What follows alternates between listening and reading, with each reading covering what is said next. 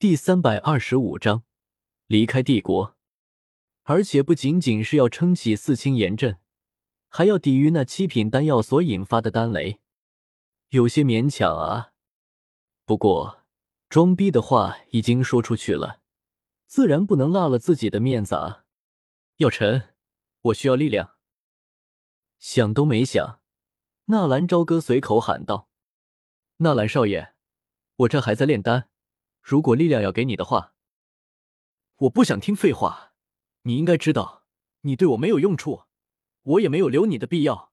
你曾经是斗尊巅峰，九星斗尊的九转，比我的阶别可是高了八十一星。你唬我啊！妖晨，按理说，就算是一星斗尊，也不是斗宗巅峰可以比拟的。至于九星斗尊之上，还需要九转。每一转所需要的能量都是一星到九星斗尊的力量，只是九转巅峰就是一星斗尊的八十一倍。纳兰朝歌还是说少了。药尘心中的惊讶实为惊人，他是怎么知道自己的实力的？而且不仅仅是实力，好像自己的一举一动都逃不过对方的法眼。他到底是谁？难道他的体内也有一个灵魂体？可是。药尘仔细的感受过，在这个家伙的体内，并没有任何的灵魂体存在，或者说，他是上古时期某位大能的转世，这倒是有个这可能。叹了口气，即便是药尘，即便他曾经是个王者，可是今天被装进了笼子里，也只能乖乖的臣服。轰！原本有些吃力的四个分身。一瞬间爆发出了强大的能量，而那看看稳住的四清阳阵也是发出了碧绿色的光芒，光芒冲破天际，居然把头顶那浓郁的乌云都冲散了一些。也就是在纳兰朝歌刚刚接好法阵的一瞬间，咔嚓一道明亮的闪电劈击而下，宛如一头巨龙，只是那闪电有一米多粗。闪电带着恐怖的毁灭能量，轰的一下轰击在那碧绿色的阵法之上。四清阳阵不仅仅是把纳兰朝歌罩在里面，他防护的是整个云岚山。近乎两万人躲在四清阳阵之下，看着头顶那恐怖的攻击，很多人吓得腿都软了。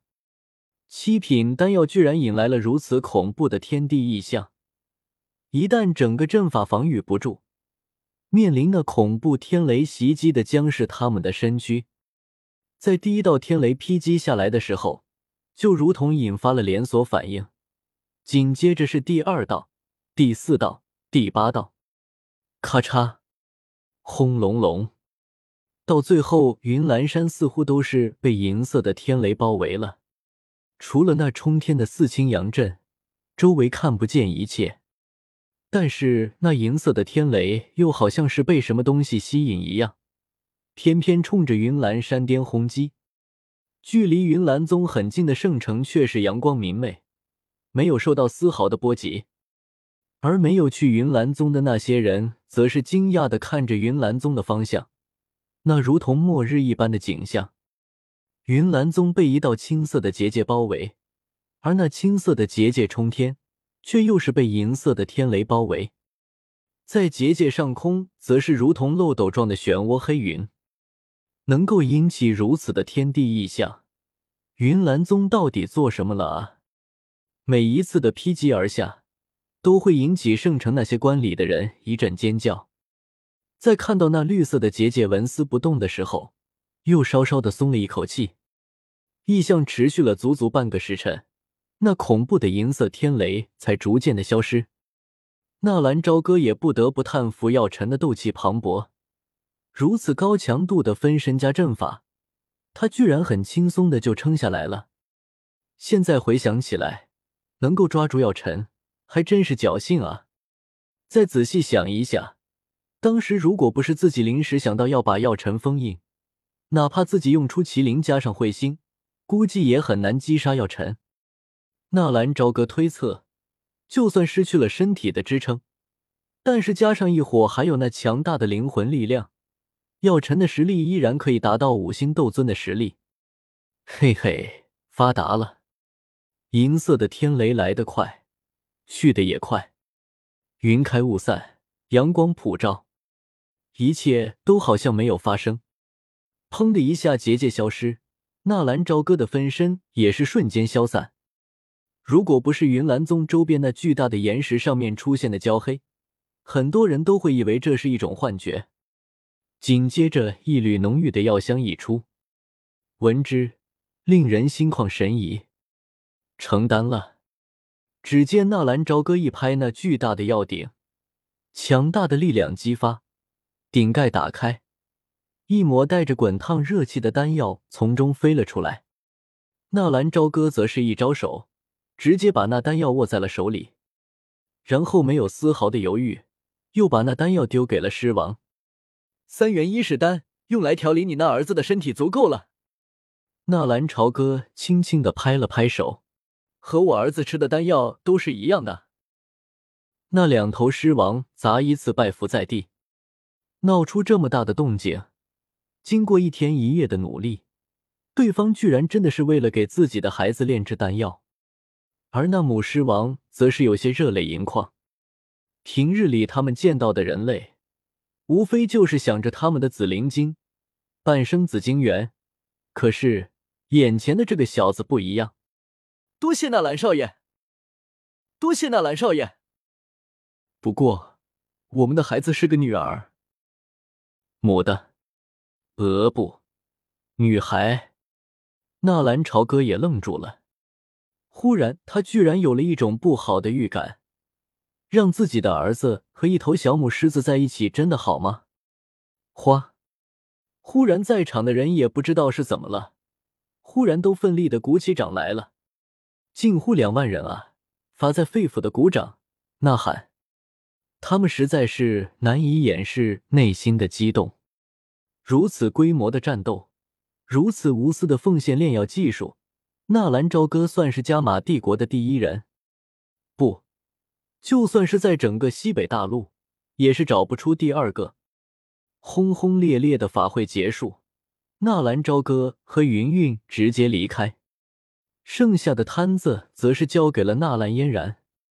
原本纳兰嫣然只是管理好秩序，让他们安全下山就好了。可是纳兰嫣然并没有那么做，而是召集了云岚宗的一种长老，进行了一场小型的研法大会。修炼意图就像是我们从幼儿园开始是求学生涯，一场法会就好比是老师的一堂课，讲得好就可以让人茅塞顿开。就比如凝聚斗气，再比如斗气和斗技的运用。如何在体内运行斗气可以更节省斗气？很多人都听得津津有味，即便是一些高级别的人也很乐意和云岚宗的众位长老分享这种经验、修炼的乐图。这一耽搁就是七天，这场法会居然足足召开了十天。当然，解决也是十分美好的，云岚宗也是多了二十多位天赋不错的弟子。而他们也定下了下个十年法会，只是此刻的纳兰朝歌已经离开了云岚宗，离开了加玛帝国，而随着纳兰朝歌一起离开的是小医仙和辉夜军马吕。一个学院最恐怖的地方，不是学院有多么强大，而是从这个学院走出去的那些强者。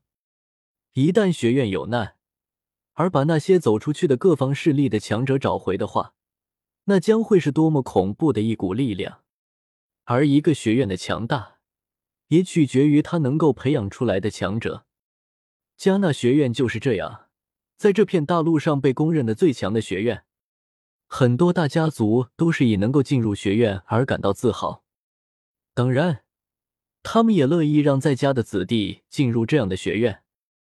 当初纳兰朝歌在学院消失，而以木战的片面之词，学院做出了开除纳兰朝歌学籍的决定。两年过去了，一切是否还如以前的一样？穆家已经消散了，穆战在学院混的应该是风生水起了吧？不过你动我女人这笔账，也该好好的清算一下了。当然，在这之前。要清算的账应该是黑印城的八扇门。当初八扇门的少门主掳走了、劫持了纳兰嫣然，虽然纳兰朝歌干掉了元庚，但是却也被八扇门的门主元一差点灭掉。如果不是逆向通灵，让纳兰朝歌回到了妙木山，估计已经没有纳兰朝歌什么事情了。现在，这一切都是清算的时候了。迦纳学院，树木浓郁的后山巅峰。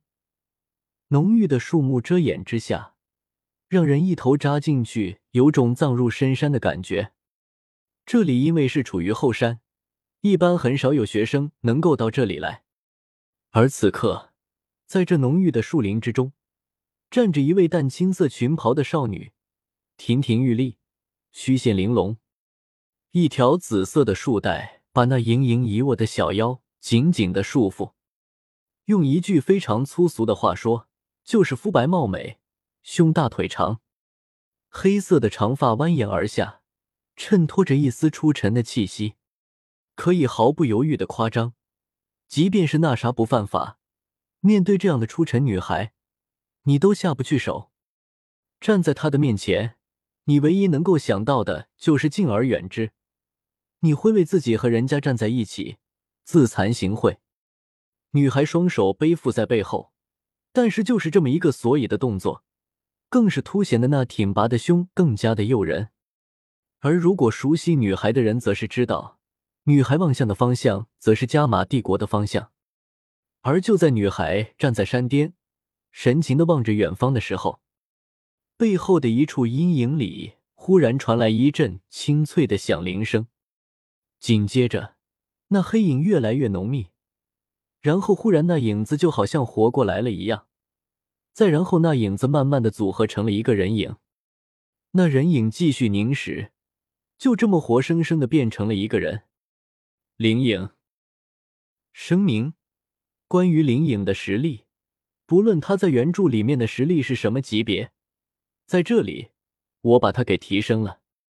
不然，古元让一个垃圾斗皇来保护他的千金女儿，这说不通。不说有魂族在侧，就是加玛帝国的实力，云岚宗、加玛皇室，这些都会对轩儿造成威胁。反正如果是我的话，我的孩子做卧底，我他妈恨不得派个斗圣贴身保护，派一个斗皇，那古猿的脑袋莫不是被门挤了？还有一点就是，本书设定，林颖在带走萧炎的时候，穿越了魔兽森林。遇到了紫金翼狮王，本想掠夺小紫金翼狮王的，但是没有成功。灵影是斗尊，怎么可能打不过两头紫金翼狮王呢？为了不被喷，再声明一下，在魔兽森林里还有更强的存在，就是书友的龙套白落雨和叶青歌。哎，留个伏笔，现在都是胆战心惊，生怕被喷子当成了漏洞。然后被骂，因为纳兰朝歌不追杀萧炎，我已经被骂了。拜托啊，你们看清楚，纳兰朝歌大战三个斗宗，已经没有实力追杀了。还有就是，纳兰朝歌清楚灵影的实力，绝对不可能是斗皇，追上去送死吗？那个灵影不杀纳兰朝歌，已经算是不错了，好吧。